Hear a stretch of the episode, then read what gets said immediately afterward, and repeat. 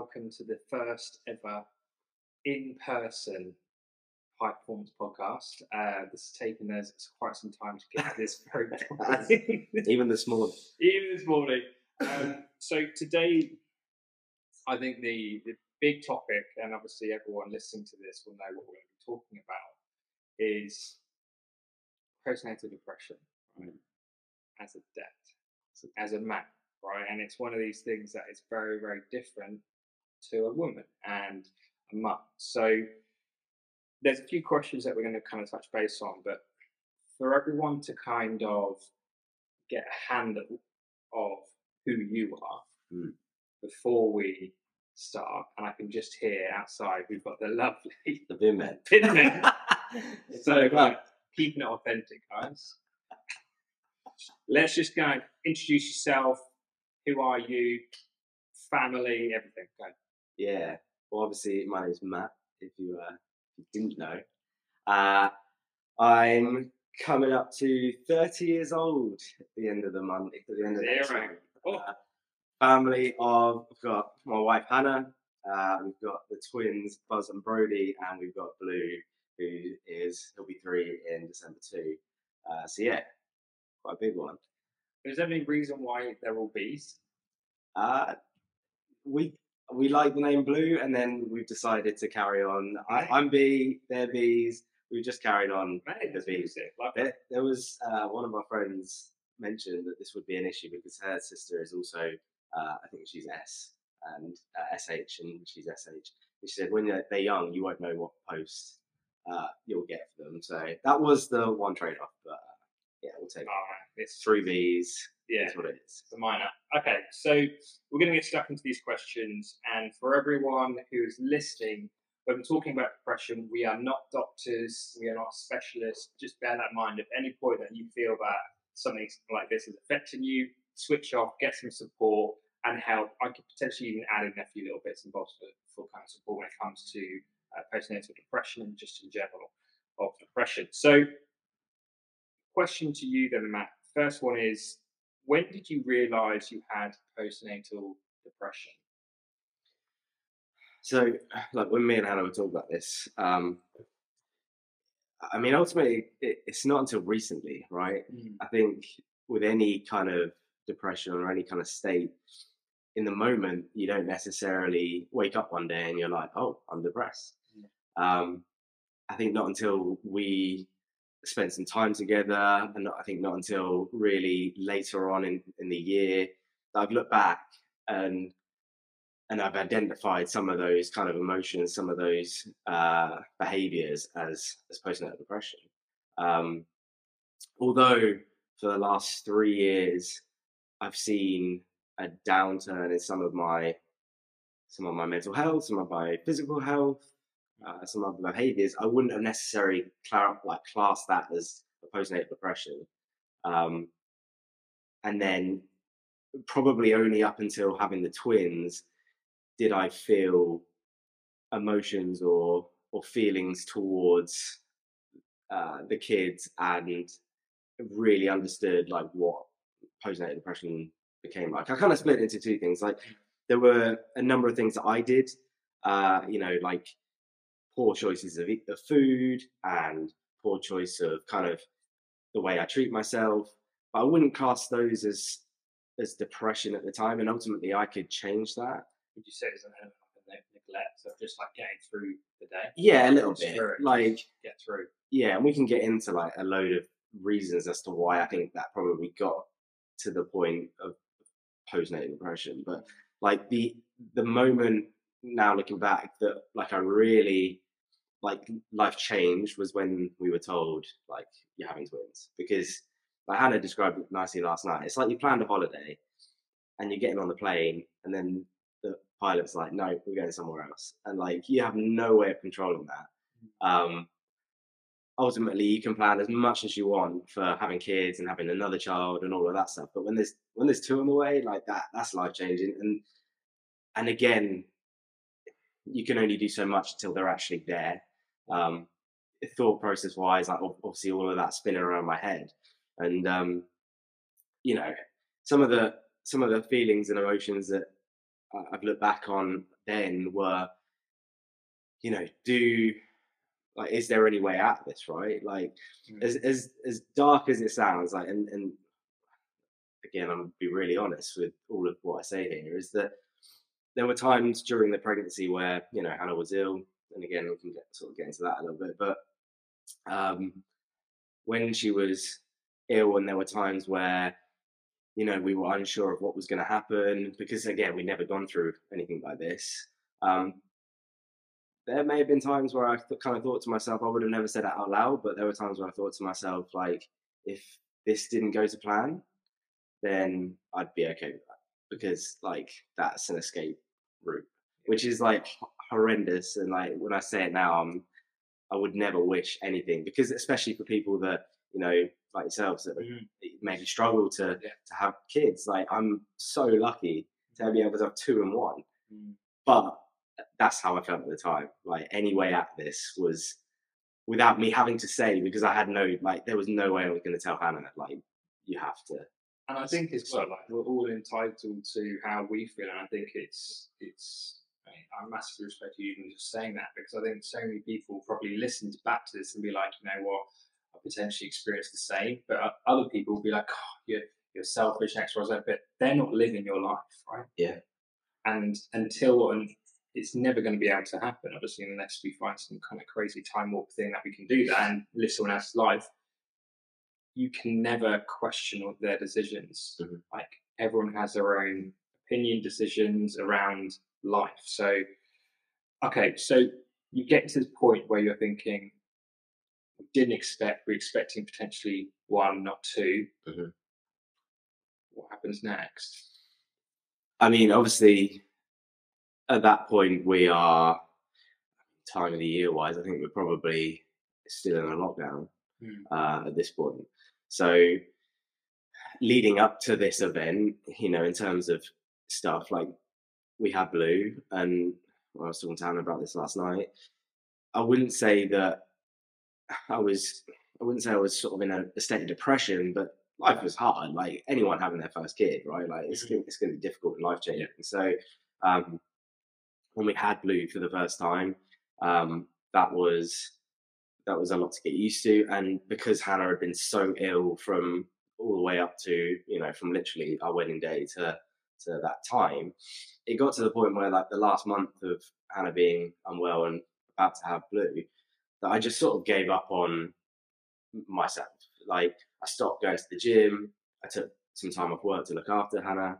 I stopped eating properly, because it got to the point where it was like so much to think about other things that, like, that the last thing I wanted to be doing was putting energy into that, which looking back was the wrong thing to do. And again, if I had my time again, I think if I, you know, I would have done all of that differently, and we may not have been in this position, but it felt right at the time to take that sort of pressure off me. We had Blue, and then it felt harder now, because I was having to worry about things like my physical health, like my mental health, as well as raising Blue. Again, looking back on it now, the first child is an absolute piece of piss. Like, I have three now. Like, I wish I was in the position that you were in, like, you know, you're never outnumbered. Okay, there's one crying in the night, but at least one of you can get sleep and you can take it in turn. So move on sort of 6 months down the line. Well, not even 6 months. Like, I got myself back in a position where I was getting back into a routine. We were figuring it out. I got back down the gym, was eating properly again, lost a bit of weight, and things were looking up. And then we were hit by a lockdown. And that lockdown, again, became, for whatever reason, it was just an excuse for me to take my foot off the pedal again.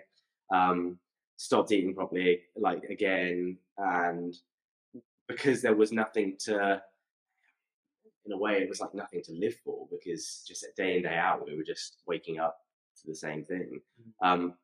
Again, the mindset now I would have had was make the most of that time, but it definitely didn't make the most of that time, as I'm sure many people didn't.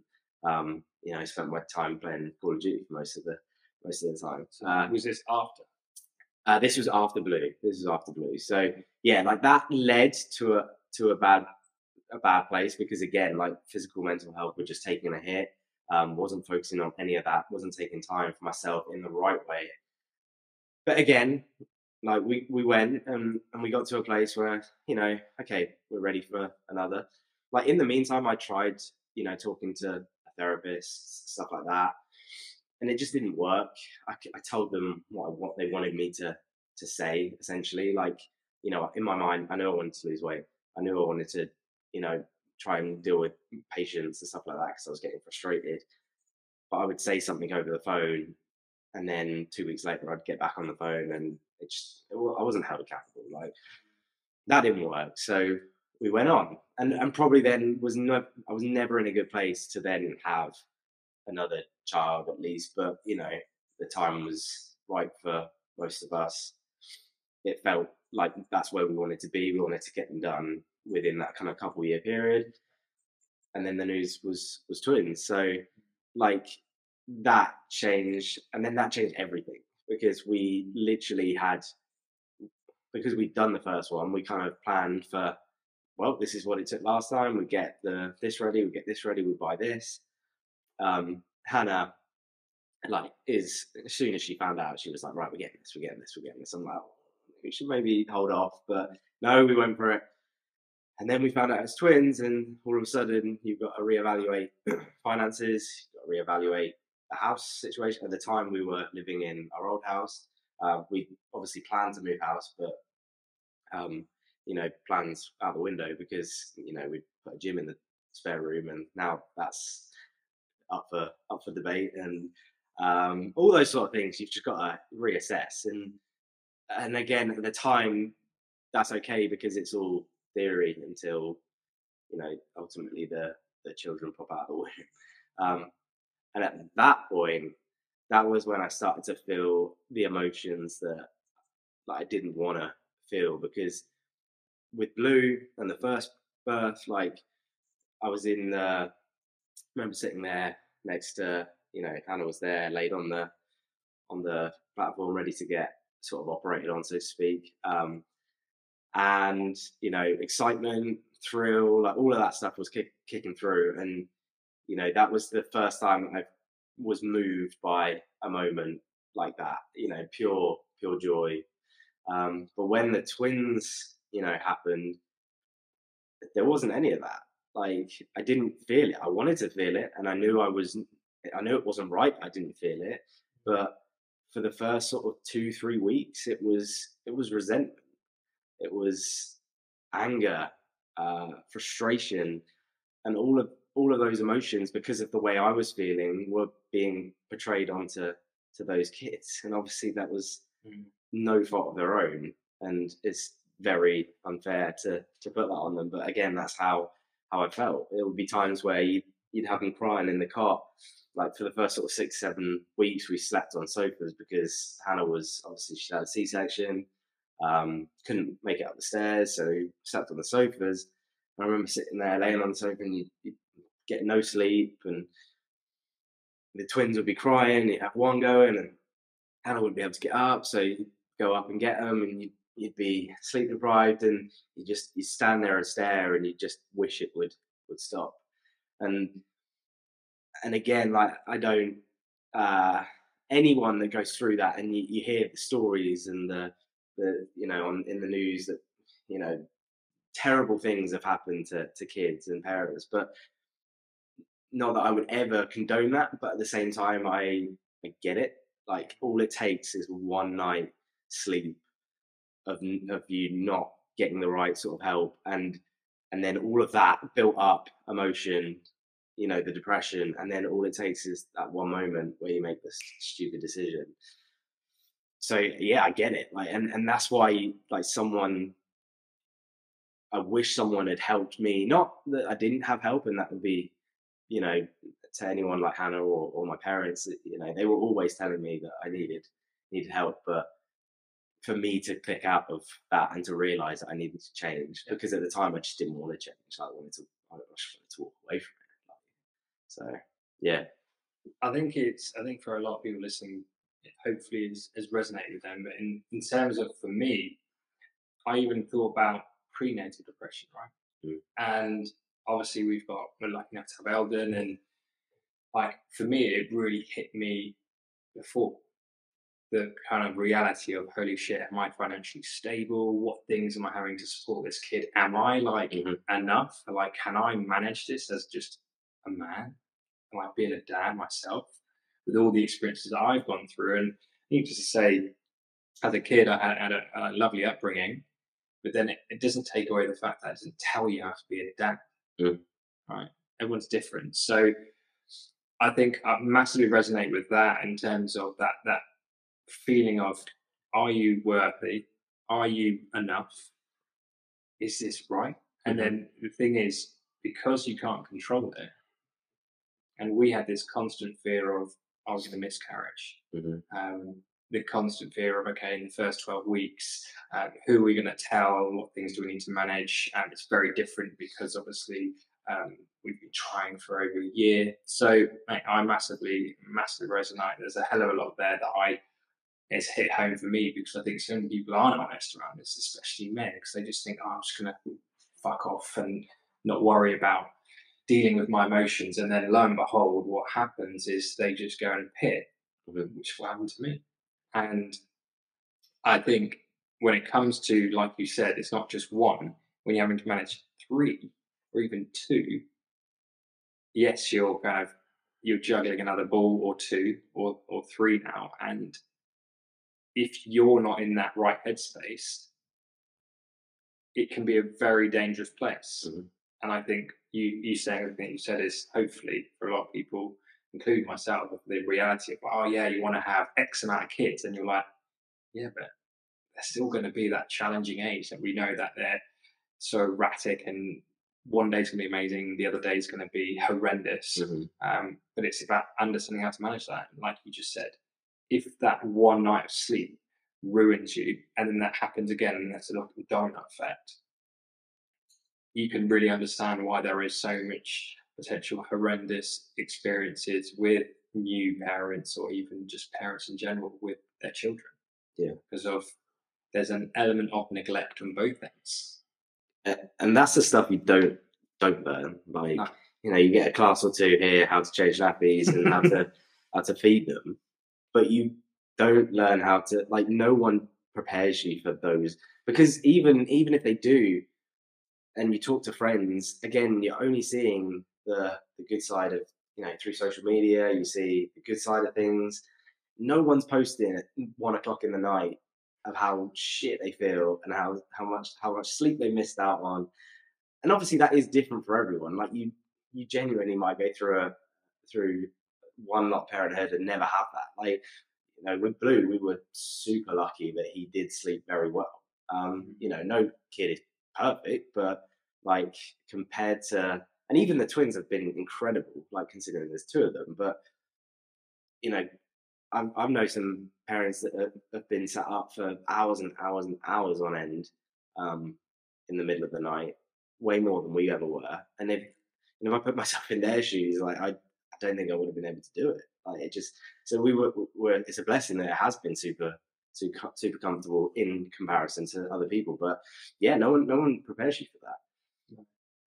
Okay, so we kind of covered the question too of what triggered your depression in terms of the despair, the kind of, holy shit, I've now got three kids, or gonna have three kids. Is there anything else that you wanted to touch on this at all? No, and I think, again, like, all of those things, you know, and then the result of those things that we talked about there was the weight gain. So, like, the weight gain was ultimately, like, not a cause, because I didn't go out and choose to put on weight, but that was a symptom of the depression. Like, yeah, it was a coping mechanism. Yeah. So, but that obviously just led to it becoming worse, because that caused doubt within my personal life, whether it be at work, whether it be at home, you know, in terms of confidence. All of those things were affected by that weight gain as a symptom, but it felt like the only way to cope with that was to just go back and to eat a load of food.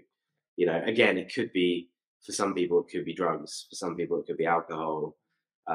Whatever it is, you know, it could be gambling for all I know. But, like, for me, it was to sit there, and during a day of lockdown when the same thing has happened over and over again, the only thing to look forward to in my mind was takeaway, yeah, like, which is insane But whatever that kick was that I got out of that would keep me going through the rest of the week. And then the result of that was to put on a shit ton of weight, which obviously doesn't help anyone. No. And the other question, number three, is when you felt the dark cloud coming over your head, did you feel like a failure? So the dark cloud of depression and this kind of, and again, not a lot of people realise what depression is because we're not taught what depression feels like. We're not taught how to deal with emotions as men. I was listening, I think it was Zara CEO around the relationship expert talking around when a woman goes on a date, they talk to loads of their friends, but for a guy, they're like, yeah, it went well. Oh, yeah, shagged her or whatever. But that's it.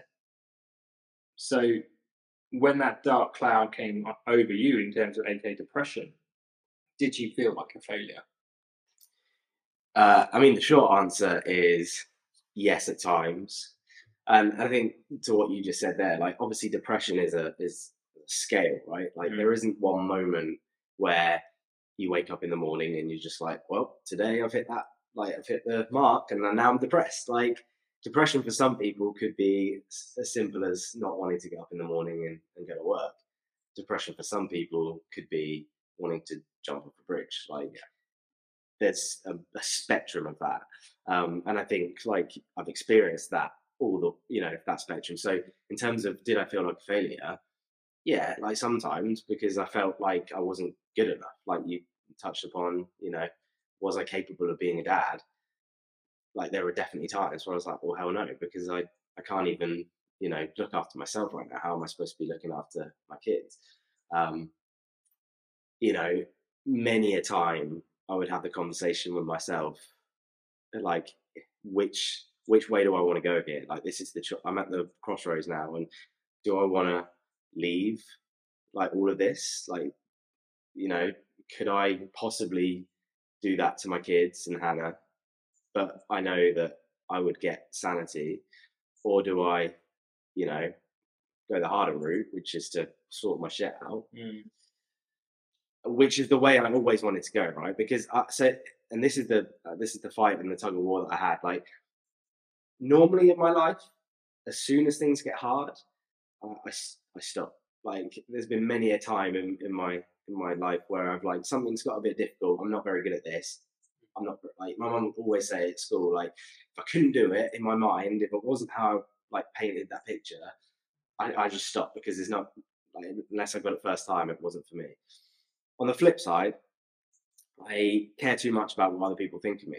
So walking away would be having to have a difficult conversation with Hannah and leave her, would be having to leave my kids and not be a father to them and protect, well, not to not be a father to them, but just not a full-time father to them.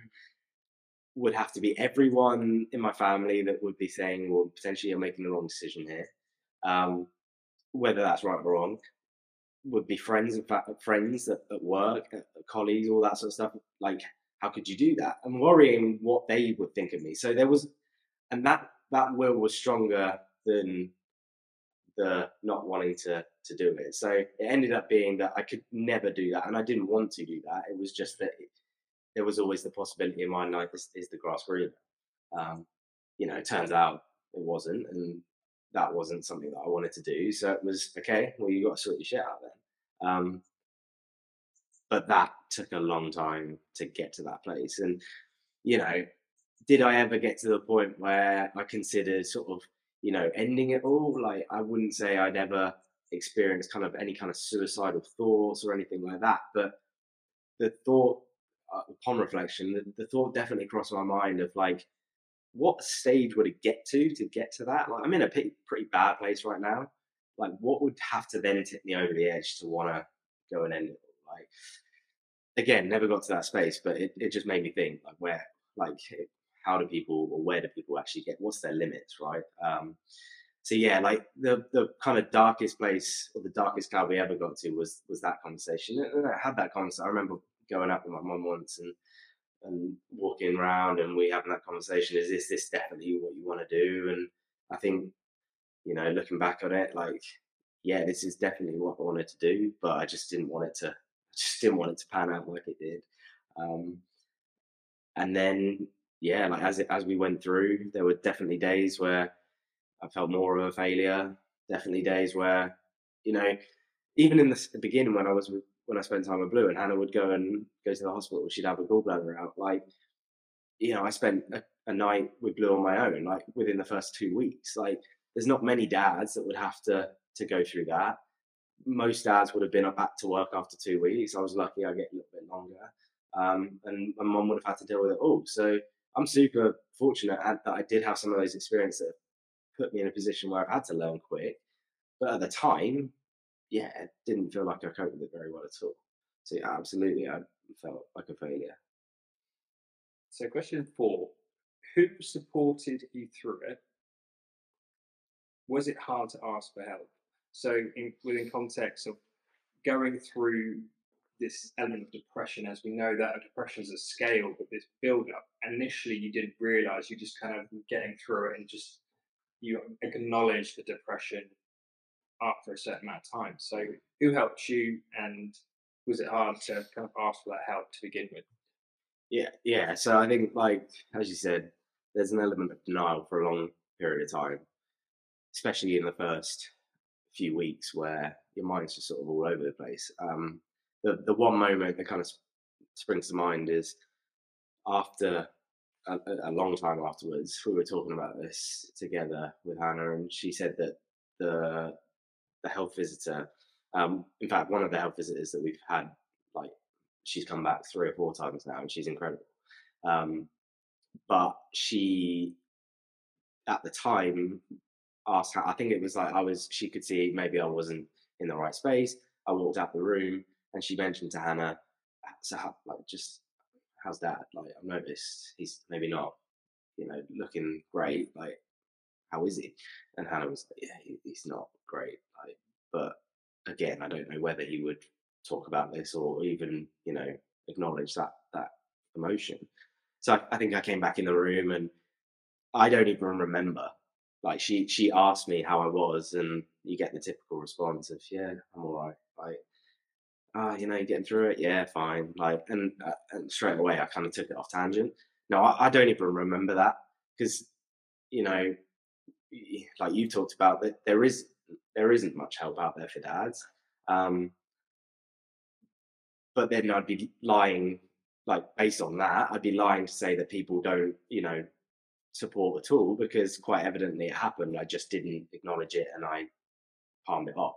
So yeah, like, that was a moment where someone's reached out for help, and I've just, you know, and which is crazy, because then how am I supposed to, if I'm not in a position where I'm going to even acknowledge that in the moment, how is someone supposed to help me? There is only so much that woman could have done, right? Like, that had to have come from me and opening up. And at that time in my life, just wasn't in a place where I was freely and confident to talk about those emotions. Do you think, again, like we covered this whole understanding of with men, it's being able to actually express emotions and feel confident to do that. Whereas for a woman, potentially, how are you feeling? Bang, give you everything. Whereas for a guy, for instance, sometimes it's so easy, like you just said, how are you feeling? Yeah, I'm all right, mate. Oh, okay, I'm fine. Yeah, I don't think it was almost like I don't know how to answer that question. Like, what am I expected to say in that situation? What do you want from me? It's like a lack of emotional intelligence to some degree of how to express, this is how I'm feeling. I'm struggling because I'm worrying about the finances. I'm worrying about being that father, worrying about that good husband, worrying about just being able to not get fired, right? And that constant thing of, well, I need to work, I need to do this. And whoever it is, depending if it's the man or woman, but naturally it will potentially go towards the man because of what I've seen. Again, everyone's personal experiences, depending on whether they breastfeed or not, there is a huge emotional attachment to the mum and their child or children, because they are their potential sole provider of life. They carried them in their stomach for 9 months, whereas what we did, we experienced the emotional breakdown and the anger and all the emotional side of things with her. And then, lo and behold, you're now having to be dealt with. You've got a son or a daughter now, or daughters and sons, and go forth. Yeah. I spoke about this in one of my posts that I put up. Like, 100% there's this expectation that almost a mother will be ready by that time, because they've been reminded every single day they're about to have this child.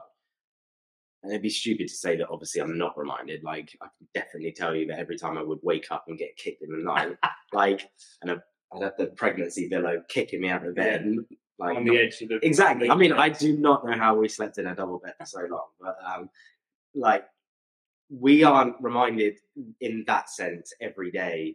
You know, I'm not reminded when I look down at my stomach that I've got, or even every kick, every sort of movement, I'm not reminded that I'm about to have a child. So at the end of that 9-month period, have I readied myself enough to know that I'm about to have to become a dad?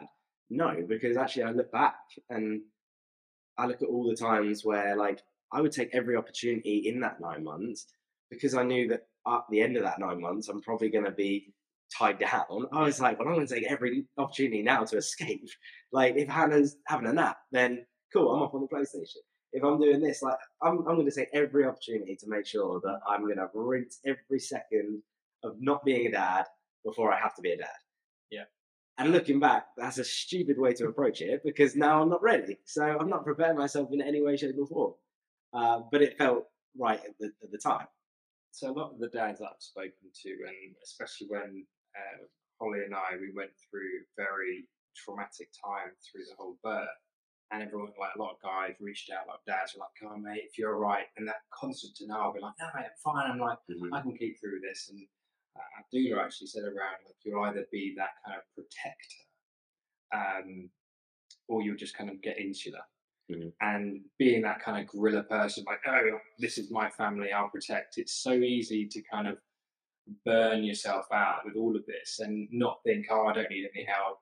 And I look at it in my experience and I think, wow, you know what, I could have just slowed down and just accepted more help in some areas. And I think everyone I've asked and everyone who has advised us is just accept the help where you get it. Yeah. Because it takes a village to build that, like, to grow a family and everything like that. It's a hell of a lot of effort. Yeah, and that is true. And in terms of, like, after the birth, like, you know, I don't know how we would do it without our parents. Like, if we didn't have our parents with us, I don't know whether we would have got through. I mean, I'm sure we would have, but, like, it definitely wouldn't be very different. Yeah, 100%, it'd be so different. So I've got so much to thank for them in terms of looking after the kids and giving us time to go away and have a night off. Like, that's super important. You've got to take that. I think Hannah, just because of the way, I would maybe take that help for granted. So I would, if my mum or Hannah's mum maybe came round and, like, they were there, then it would be, cool, my time to escape. Like, and not that I needed to do that, because if I didn't do that, I would have been worse off. But at the same time, it's not fair on them. Like, as I say, we got to do it together. Mm-hmm. But at the same time, I think Hannah's, on the flip side, Hannah's a little bit more reluctant to take help. And she feels that there's, you know, we shouldn't, I think less so now, but, like, it maybe in the beginning, she wasn't as kind of, oh, my mum and dad will go take Blue for the day. Like, that's cool. Be happy and be content with that, because actually it's good for you that you get that time off. Although you want to, like, of course we want to see our kids grow up, and of course we want to be there. At the same time, you need that to happen. And actually, when we were kids, we enjoy our time with our nan and granddad and stuff like that. So we have that too. It's just that maybe you don't think about it until you're a parent. I think this is a really good conversation to have, because we're in this transitional period now where we are potentially going to be going away, and Holly's thinking, well, what happens with breastfeeding? What if he doesn't come back? And I think there is a lot to say when it comes to a mum's side of things, where they've got this attachment and this, my child needs me to live. Like, it's required. Obviously, people with formula fed babies, there was a bit more flexibility there. Yeah. And I was very lucky that I didn't have to get up in the night majority of this period of time. At the very beginning, I had to. But I think what I'm trying to say is, when it comes to this transitional period of asking for help, there are two sides of it, right? There's help initially when it comes to, I just need to understand, like, I just need some sleep. And then also there's when you get into the, let's say, the routine of it, asking for help to then step away from that to recharge and come back in. It's probably the hardest part, because you're like, well, what's going to happen? There's something going to go wrong with them. Do I trust my family? And I said, obviously you do, but still don't go through your head, like, what they need. Yeah. And so with all of this, I'm kind of coming on to the kind of the postnatal depression around this. Like, now, obviously, your three are here, they're in the world. How did you feel with your mental health when it came to all of this? Like, let's call it 6 months. They're 6 months. Twins are 6 months now. As in 26 months and where I'm at now. I mean, again, I think things obviously do get easier. Mm. It became less of a, as the twins got older, and there became less of a need to be up in the middle of the night and stuff like that. That element, maybe the frustration, the anger, the resentment starts to ease off. And I think this is where, like, I had to identify and split my postnatal depression and maybe then other, like, well, class other depression, because the postnatal depression, I don't think, like, you can stop happening. Like, from research I've done, and there is, like, more to postnatal depression than actions that you've taken in the lead up. Yeah. Like, I was not ready for the feelings and the emotion that was going to come my way. Like, in my mind, I was ready to love them like I would love anything, but it just didn't happen. So I was like, well, hold on a minute, this isn't right. And I've not done anything to stop that. Mm. So 6 months down the line, that gets easier.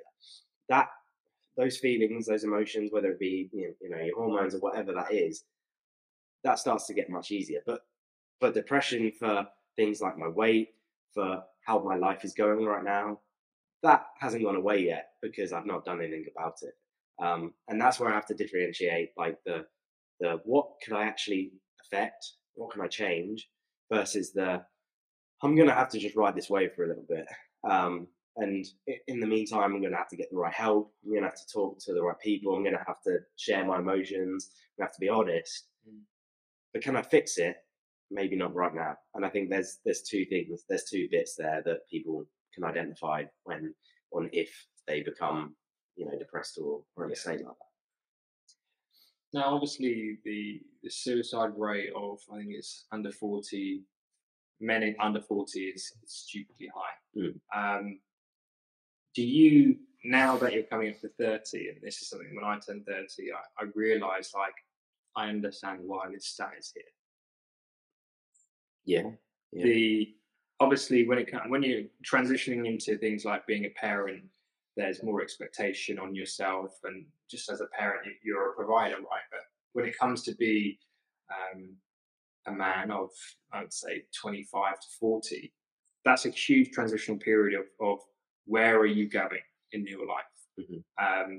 And have you experienced, in terms of, let's say, friends, potentially other dads, or other friends in general, have kind of crept in? Now, obviously, you're turning 30, so it could be, I don't know if it's just a, oh my God, I'm 30, like, what the fuck am I doing in my life? I feel like that's a huge, huge milestone for a lot of people I know. And actually, a lot of lads are struggling. Yeah. Yeah, it's made to be, like, the amount of pressure that I feel under right now to have a birthday party is ridiculous. Even that, like, and in my mind, I'm just like, I honestly don't really care that much. But, like, there's this sort of, yeah, like, there's this pressure that, like, 30 is a big one, and you've got to celebrate it. But when we initially had Blue, it was almost like my mind just went into this, like, okay, like, my peak and my prime is over now. Like, my life is now to serve one purpose, and it's to be a father. And obviously that's not wrong. Like, yeah, my role as an individual has to change, but that doesn't mean I don't progress, like, with my life. And And that was the bit that I couldn't get my head around. And I suppose that was another reason as to why we went into this place, because I feel like I couldn't now go on and do anything and couldn't have fun. I couldn't, you know, have goals. Like it would now be, my life was defined as a parent. So yeah, that was a huge moment. And the moment then realizing that actually that wasn't the case, and that I can still be a parent and live my life. And actually, this is probably now the one point in my life that I've figured out or realized what my values are and what I want to do with myself. Because before that, it felt like it was just this, you know, we come out of school and we're told that we need to go to university. I didn't, but it's that, or go get a job. Cool, go get a job. Find a girlfriend, get married, get a mortgage. Like all of these things are tick boxes that we need to do, like life events. And once we've done those things, it's like, okay, cool, now have kids. And then what? Like, so now no one teaches you or even prepares you for life after that. Yeah. And if you don't come across what you want to be doing within that sort of 10-year period or whenever it is, then there's, yeah, that's why people get to the point where they're like, look, I've done everything now, and actually what purpose have I got left? And if you don't have purpose, then what's the point? And therefore, I think that's a big thing, right? I think for men in general, I look at it as, if we don't have purpose, it's really hard to have any drive towards anything. Whereas, for instance, the purpose of, for instance, mums, they've got that initial, I've now got child, this unbelievable amount of love that you see a mum and their child has. Everyone obviously is very different, but purely speaking from my own opinion, I look at it and think, wow, like you can see there's an instant purpose. Whereas as a dad, you're like, I'm here to provide, but me being honest, that's not enough. Mm-hmm. Right? It's not enough for that purpose to be like, okay, I'm just a dad, I'm providing. It's like, great, but like you just said, a lot of people don't really talk about birth, right? Mm-hmm. We talk about birth and the stuff that you go through, especially on D-Day. Most people are like, oh, I'm not having kids. Like, that's absolutely horrendous. I don't want to go through it. Whereas people talking around, like you just said, oh, what happens after kids? Realistically, not a lot of people even talk about that. So you can see how much we're covering already, and hopefully anyone listening or watching this has been like, yeah, shit, what is my purpose? Can you just kind of, you said about touching on about your values, any ideas in terms of your, let's say, top three values that you potentially come to mind straight away, that you find that this is what I truly value in my life and what I live on a daily basis? Yeah, I mean, the realization now that, and I think it kind of comes back to how maybe the father figure has definitely changed over the last sort of, you know, 10 years, let alone however many years we've gone back. Like the role was always to provide, and maybe this generation even more so than anyone else is having to go through the you know, this is the first time now in jobs where, you know, maternity and paternity leave is being matched.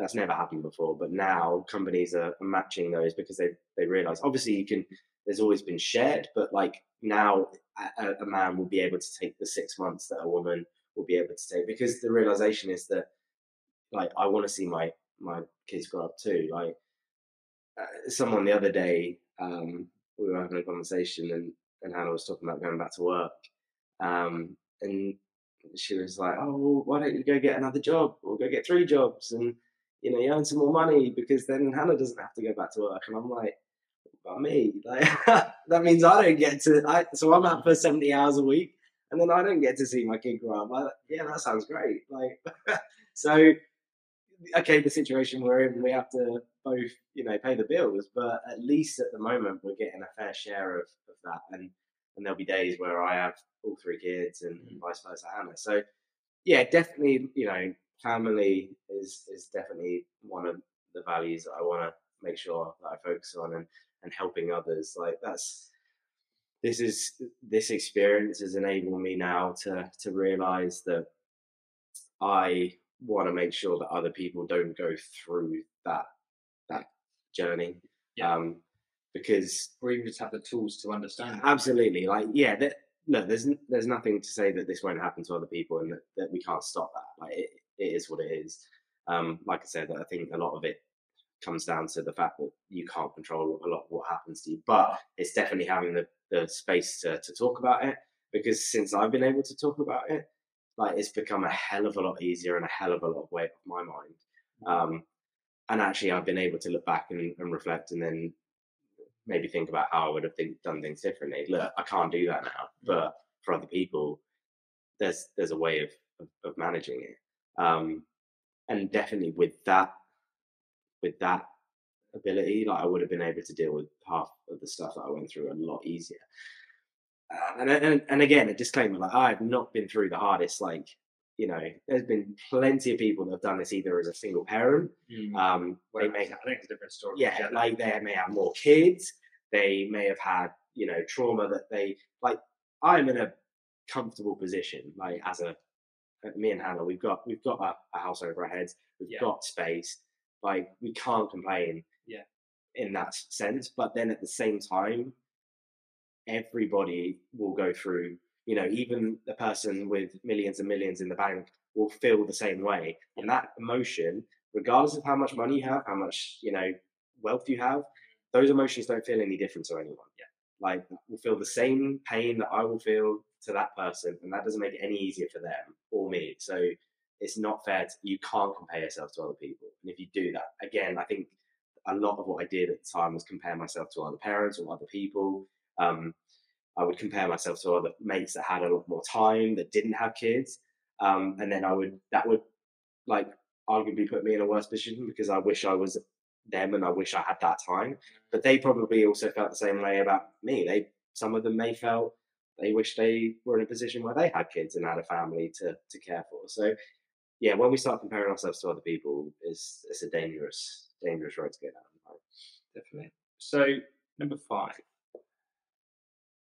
What do you feel that you need to do on a daily basis to keep your mental health balanced? Now, I say the word balanced, it's because balance every day is going to be different, right? So what do you need to do on a daily basis to make sure that that dark cloud doesn't start to creep back in? Yeah. I think, obviously, there are simple things like working out, having time to myself to reflect, eating properly. Like, they're the age-old kind of things that we preach all the time that we should be doing, but there is a reason why we should be doing them, because they do keep us in check. Yeah. And when I stopped doing that, those are the things that, you know, sent me out of whack. I said this to my mate the other day, is that in a weird way, I'm lucky because I've now experienced what tipped me over the edge. Like, there will be people out there that will go along living their lives and have never considered what they do or what habits they build that keep them in good health. And not until you take some time to reflect, or you go through an experience that actually messes you up, do you look back and go, well, if I stop doing that, if I kick all those things away, I fall down. So in a weird way, I'm lucky that I've gone through that now, because I know I stop doing those things, I go back to that place, and therefore I'm in good stead. People that haven't gone through that, or people that haven't even taken the time to reflect on that, at any point, it could all fall away and you go through this experience and then, you know, you don't know how to get yourself out of it. So yeah, small things like obviously going to the gym, working out, things like having a conversation with Hannah each week, you know, a huddle, as we call it, like, you know, it doesn't have to be regimented, but it's a space and a platform to talk about these things and to learn and grow. If you don't do those things and you neglect that conversation, then over time that builds up, and it leads to an argument. And next thing you know, you're shouting at each other and you're in a bad place. So yeah, all of those things add up. And if you can keep those kind of ticking, you know exactly what it is that keeps you in check. And I think, like you just said, an element of failure is good, because it makes you realise that, okay, like, for instance, like, having a relationship, a marriage, a commitment to someone who you've got children with as well, that is a huge challenge. It's not easy, because, like you said, about having time for yourself, there is a substantial amount of things that you have to manage, and all those things that you're supposed to be managing are never going to be managed 100%. That you're always going to have some element of energy giving it to all of these, but it's not going to be 100%. And if, and only if, you do focus on one thing, all the other ones will fall to shit. Mm-hmm. And that's something that I massively struggle with, because it's so easy to have this tunnel vision. Yeah. And realizing that, no, with this cup of energy that you have, you've got to just pour it into all of these and acknowledge that you cannot just focus on one little thing, because otherwise everything else will be at the detriment of, let's say, a relationship. I can't just constantly work because you won't have a relationship, because they just think, you know what, fuck this, I deserve better, which they do. Mm-hmm. So this kind of ties on to the next question of, knowing what you know now, what would you tell your younger self to help prevent this from happening? Now, we've kind of elaborated this a little bit, but if it was just, let's say, 1 to 3 things, what would you tell your younger self prior to this? Yeah, I think ultimately the first thing would be to make sure that at no point did I let my health, become the last thing on the list, right? So, I remember when we were first about to have Blue, and I took some time off work, I kind of gave myself the permission to just stop thinking about like what I ate and going to the gym, because like I said to you, like, it was an all or nothing approach for me. So if I did all, then it would be 5 days a week in the gym, it would be a really restricted diet, and that just felt like too much at the time. So rather than that, it became sitting there and eating whatever I want, whenever I want, not going to the gym. And therefore, like, my health took a hit. And I continued to do that throughout the sort of last 3 years. So yeah, the first thing would definitely be, at no point is it worth stop focusing on that. Like, with the tools I've learned now, I've been able to make sure that I'm able to live like a lifestyle that isn't kind of all or nothing. Like, I can sit somewhere in the middle, I can eat well, I don't have to go to the gym or be in the gym 5 days a week, and I can still maintain a sort of certain body composition. So like, that's definitely the first thing I would do. The second, why are you looking at it? Just because without that stress, everything else wouldn't have been harder. Our physical health ties into our mental health so much, and half of the battle that I've had over the last over 3 years has been worrying about what I look like, and what other people think of me, and that ultimately you look at me in that moment and you say, "Wow, this guy is clearly struggling. He must be failing." Like, and that was the underlying pinning thought. So if everyone thought I was failing, because you can physically see that I'm not doing really well, like, then it kind of undoes everything, all the hard work I've been trying to work through. So that was, and that physical, like, that side ties into your mental massively. So yeah, make sure your physical health is always in check. You don't have to worry about that then. That becomes a routine, like, byproduct of living a healthy lifestyle, and then you don't have to worry about that element. It was constantly worrying about, whether my clothes fit me, whether I was literally being able to, like, do my job became an issue, because it felt like, because I was like less of a person because I was heavier, which is obviously all in your head, but like that. It's just because you think it's because of the lack of confidence in yourself, but I don't feel good in myself, so yeah. I can't project my true self on other people. Exactly. I didn't feel like the same person. Like, the person that I was pre-Blue was not the person that I was. And obviously we evolve all the time, but I hadn't taken any aspect of that person through to, it was a complete different shift. And I didn't like the person that I'd become. But I couldn't change it, because it was almost like too late to go back on what I'd done to myself. So yeah, 100% your health, your physical health has a massive impact on your mental health. So that's one thing I do to keep in check. I mean, as I say, the second would definitely, as we've spoke about, is to definitely put yourself in a position where you're, prepared to talk about or prepared to undergo what you're about to experience. Now, obviously, lots of people won't know what that looks like, but potentially take every opportunity you can, whether it be a class, whether it be, you know, someone to talk to, whether it be your mum and dad or your wife or whoever it is, take that opportunity to talk about how you feel. I didn't do it enough, and I definitely didn't, you know, not until now have I really told Hannah how I felt throughout that whole process.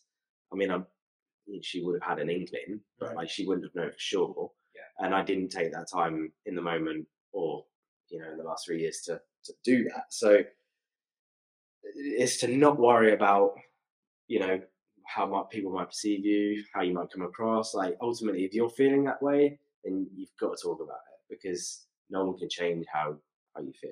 So yeah, that's definitely another thing. And then yeah, to not be, it's hard to say, but to not be so selfish, like to prepare yourself in a way that means that you know that actually your life is definitely going to change, like, and that's okay. A lot of what I did in the 3 years was trying to cling on to things that I was doing pre-Blue. You know, whether it be spending hours on the PlayStation or hours down the gym, like I was trying to hang on to those things, and those things just weren't available now. But I thought that if I gave those things up, that I'd be unhappier as a result. Where actually it was, and even more so now, it's the flip side. Like, you know, I haven't switched to PlayStation in sort of 4 to 5 weeks, and although I do like enjoy doing that, like I didn't need to spend hours on it and the amount of money I spent and put through it at the time, because I felt like I was putting loads of energy into that, where I could have been putting energy into other things. And as a result, I've been able to achieve far more by sacrificing, you know, some of those things. But in the moment, it felt like I'd be way unhappier by giving up those things and not. Yeah, but realistically, it's the other way around. Yeah. And not until we take that step and take that leap. As I say, I was in the mindset of this is going to be the worst decision I ever make, but actually it was potentially the best decision I've made, but I didn't take that risk. So you can apply that to everything. And actually if you can start making those sacrifices and getting yourself in a position where you're ready to be a father, be a better person, you will reap rewards. It's just you maybe don't realise it at the time. So yeah, get yourself in that position. Start getting kicked in the night. Start getting kicked in the gut. It's good for you. I think that's it, right? In terms of like planning or preparing yourself for sleep deprivation. And people have, obviously, there's a scale of this, right? But having that prep, one, you'd probably never put yourself through it because it's just ridiculous. You'd only do it because you have to, just like keep this child alive. Mm. Yeah, love that. Okay, so question number 7. What advice would you recommend to any dad to make sure they protect their own physical and mental health? I mean, similarly, like we've talked to, but I think for me, the massive takeaway would be to, you know, to make sure you do invest more in your health. Like, not until we've, you know, start to spend time together have I realized the full potential of myself. And it's not to say that others haven't pushed me in that direction over the years. Like, it would be unfair to say that my parents haven't wanted that for me and Hannah haven't wanted that for me, but sometimes it takes a little bit more than that. And obviously that's not their field of expertise. So like, had I have had a coach or someone there to, you know, whether it be a coach, a therapist, whatever it is, 5 years ago when I was potentially pushing my body to through as much as I can. Mm. Yeah, and actually maybe in that moment, like just that thought there, like, you know, when I injured my knees and what I had with a physio, like that was initially kind of one of the biggest things that spurred me into kind of fitness, was I took all of that for granted throughout my years as a teenager. I kind of ate what I wanted, but we were always super active. We used to play football a lot. So we were lucky that it kind of balanced itself out. But as soon as you stop doing that as someone a little bit later in their life, like that obviously catches up on you. And when I had my first injury, I took all that for granted. You know, you normally shake off an injury as a kid, like you get up and you go back to playing football the next week. But this was the first time that I was like, I've now got a choice. Like, I can either not get up and go again, or I can put a ton of work in for the next 9 months and reap the benefits. And, you know, it took, you know, a physio, going to a physio every week and getting that done. And actually that disciplined me to get into the gym and be a little bit better with what I ate, because without doing that, I wasn't going to recover. So it was a, you know, and then the next time that happened to my knee, again, it happened to my knee sort of 5 years later, but I knew what it took now. And that recovery process was smoother than ever. And, you know, again, my physio spurred me to get to that stage. Now, same thing with my actual physical health. If I'd had someone to tell me, do this in the gym, do this in the gym, and eat this, and actually don't be so worried about doing this, I'd have probably had, you know, far better results than I did trying to do it on my own and guessing along the way. It worked out, but I would have probably got there a lot quicker. And then take that into, you know, being a parent. All of a sudden you've got to try and manage that while being a parent, and your health doesn't just go away. Like, your health doesn't just disappear, and it doesn't, so it needs to be looked after. But how do you do that while you're going to sleep? How do you do that while you're going to work, coming back, giving Hannah the time she needs to rest, and then taking the kids, while cooking the dinner, while doing all that? Yeah, you have obviously have a lot less time in your life. So all of a sudden you have to adapt to that. And obviously I didn't adapt to that very well, but had I had someone in the first place to actually support me through that, I probably would have adapted to it a lot better. So that would be my advice, is get a coach. or not just a coach, but have someone there that is, you know, your expert in a field. Of, so you think it's like in some ways building a tribe of people that have their expertise, but also knowing that they have your back. That's the biggest thing, knowing that you can reach to them and go to them and be like, I'm in a really shit place. Yeah. I just need someone not to be like, oh mate, you'll be fine. It's like, no, I'm actually going to tell you what you need to hear, instead of, you know what, like, you're fine, mate. You can crack on with this. Like, as guys, it's very easy to kind of reach out to your mates and be like, oh yeah, how you doing, bud? Yeah, I'm okay. And then leave it at that. But you know, they're fucking struggling at some point, or they're really pissed off with X, Y, and Z. And it's very hard to find those people, because you're not going to get that with everyone. You're going to always have these friendships where some people you're going to have an emotional, in-depth conversation, and some people you're like, it's going to be surface level bullshit. And it's your choice when willing to obviously keep that friendship, but also acknowledging that they are there for this certain environment. Yeah. Like, there are certain friends now that I'm finding that with, like, obviously I've been quite open and honest about what I've been through, but there are definitely people that have responded differently, and there are definitely people that I'm yet to have that conversation with in my friendship group, like, because we've never had that conversation in our lives. Like, we've lived pretty comfortably throughout the time, like, we haven't yet got to the space where we felt it may be necessary to have that in-depth emotional conversation. Either I haven't gone through it, they haven't gone through it, and then therefore I would never expect them all of a sudden to just step up and be able to hold me accountable. Like, obviously everyone has the best intentions, and your mates never want you to see you go through that, but they're never equipped. So when I was going through that, and I was at the point where I was making the decision, you know, do I get a coach, or do I try and do this on my own and with the help? Like, I was never going to accept the help from Hannah or my parents, because I was never, they knew me too well. There's a bias. Like, so they might not always be doing what's best for me. They might be doing what maybe is most comfortable for me. And therefore, like, it has to be someone that is only going to, like, is going to give you the facts, right? Have, like, fresh eyes on the whole situation. Yeah. And not have bias and experience where you were before. It's what I can see in front of you and how you project yourself. And your friends can help you with that. And they definitely need to be there throughout that time, your family. But at the same time, you need the hard-hitting facts too. Like, otherwise, it just doesn't... You don't grow, right? There's a lack of growth. And I think this is... I think for guys as well, and I've realised this, that guys are the hardest people to coach ever. As a coach, from being a coach of men and women. The reason why I think guys and everything about this conversation today was you just think you can get through it yourself. But mm-hmm. then what happened is you learned that if I did that again, would you do that yourself again? No, you wouldn't. You'd be like, fuck this. I actually need to speak to someone. I actually need to be more self-reflective. I need to be more emotionally invested in relationships, emotionally invested in yourself. Mm-hmm. There's so many different things. But like also you said, I wouldn't have the conversation with a friend unless potentially it came up.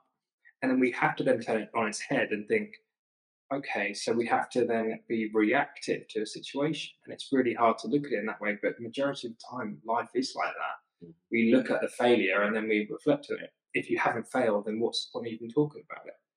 But what we're trying to say, and everyone listening to this as well, is if you are, let's say, a to-be dad and you've got all these emotions and or even you're a dad and you haven't just acknowledged any of this, mm-hmm. hopefully now it's made you realise, holy shit, I actually need to be more emotionally knowledgeable about myself and also how that is having an impact on other people around me. Mm-hmm. Because we can be so selfish. Like, I remember the fact, like, when you're saying about the time that you've got this amount of time left before you're a dad and you're fucking fucked. Everyone says, oh, yeah, your life's over. Yeah. Right? And you're like, fuck this. I'm going to do as much as I can to just enjoy my life. And then you're like, what am I doing? Like, stop being like this person. Like, because you think this is better, it's just a transition of a new life that involves a dependent. So, like, we weren't thinking about how to fit in enjoying our life with being a dad. We were just like, well, it's one or the other. Yeah. So, rather than spending the time to like build some habits or build some structure in my life that would allow me to still be, you know, having. But it's not sexy to do that, right? No. What's the incentive? Wow. Yeah. There isn't, because you're like this. The only thing that I know right now is freedom. I want to have as much as I can before that's over.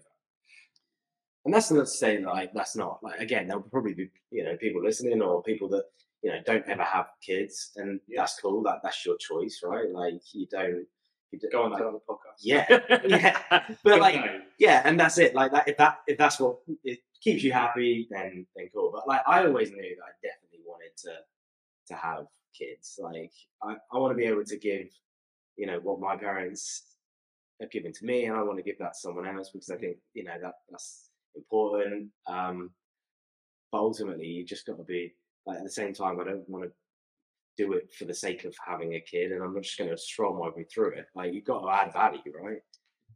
Completely. And I think this is where there's a fine line of like tick boxing parenting and actually being a parent, because depending on everyone's experience in life, you'll either want to be like your parents or you won't, right? And when we look at this thing, do you want to be a tick boxing parent, or do you want to be a parent that will be then potentially a friend, but also there's an element of authority with your child, be like, you know what, I can go to my dad to talk about X, Y, and Z, because it will allow me to feel that I'm in a safe space. And I think a lot of people don't speak to their parents because they feel like they're going to potentially be judged or told off. Whereas I think there needs to be a substantial amount of change when it comes to things like this. And I'm purely looking at everyone's parenting way, parenting styles can be very different. Mm. But I truly believe if you live the life that you want to live, then that will project on your children as well. Yeah.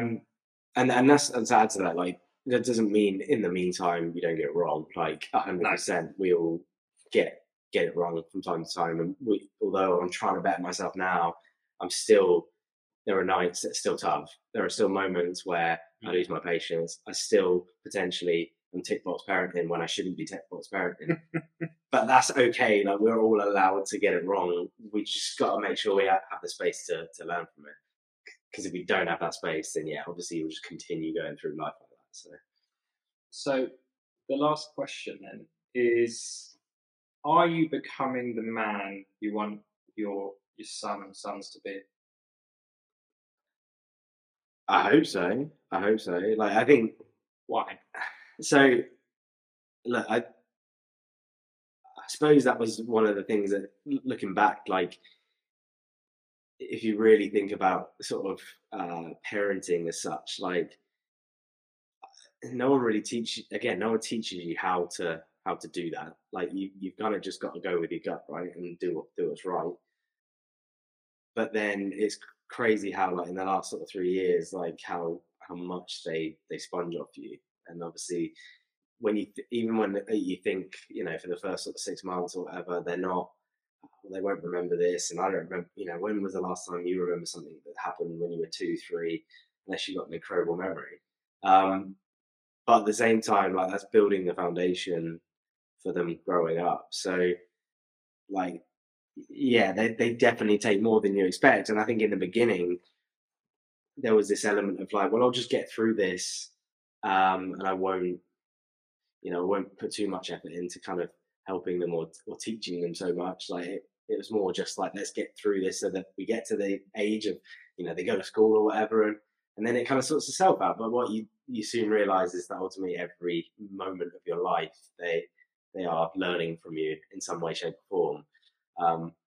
So I think I've taken that and applied that to myself, and I want to make sure that in my own life now that I'm, you know, putting myself in a position where I'm trying to grow, that I'm making myself uncomfortable in certain situations, because if I'm not, then I'm probably not, you know, gonna grow.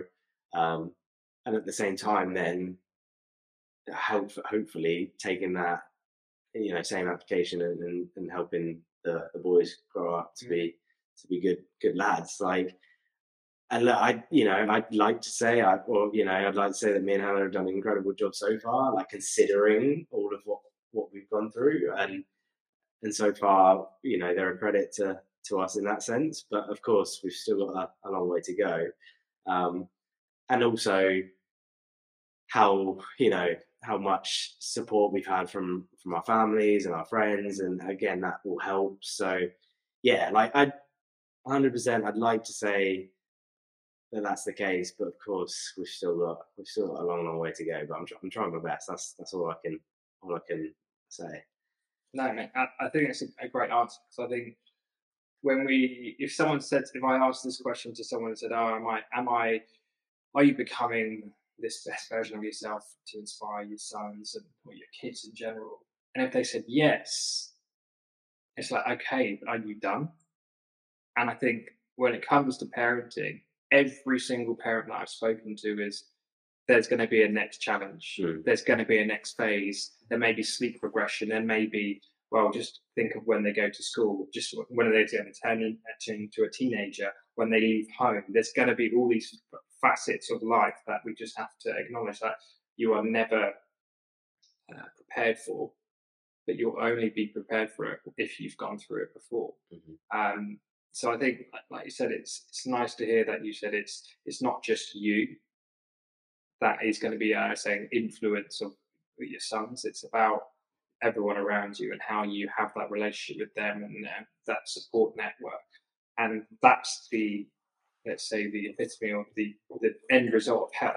Because some people think, oh, it's about like go for physical training, your health, like your nutrition, or about your job. It's everything. Mm-hmm. So it's encompassing a lifestyle that they can then see and be like, well, I can be a part of that. All the experts and all the science around it is looking at like, well, if that person has had a very good upbringing and a very supportive and loving upbringing, naturally that person will probably be loving as well, because they have got the attributes and the knowledge and the skills that they can apply to their own relationship, and then vice versa. Mm-hmm. And this kind of finishes off this podcast today of the mission of the reason why initially it was the Parent Project, but now it's the Academy. The mission was to break that cycle of an element of neglect, negativity, and something that wasn't actually serving people, to then acknowledge the hiccups and prevent that big peak wave from crashing, and actually just nipping at the bud sooner and sooner, so it becomes a ripple. So then that will then carry on to then the next generation, to the next generation, to the next generation. So. And you never know, like, you never know what 10 years down the line's going to look like. We don't know what our kids are going to do. The world is going to grow up in. So all we can do is support them and build the groundwork for them to go off and excel themselves. Like we've just talked about here, I cannot, like nothing, like no one else can change how I feel and what I do unless I go out and have that drive to do it myself. So ultimately we're doing that for our kids. We're teaching them, you know, certain things, we're advising them, but ultimately it's going to happen. We're giving them the ability to go and chase life themselves and then hopefully they get it right. Amazing. Well, this has been an epic podcast. I think this is, I don't know, the 5th time lucky if we're trying to ignite this podcast, but I think hopefully now I see real big purpose towards how we're going to be kind of angling this going forward in these podcasts around just topics that not a lot of people talk about. So, thank you. Thank you.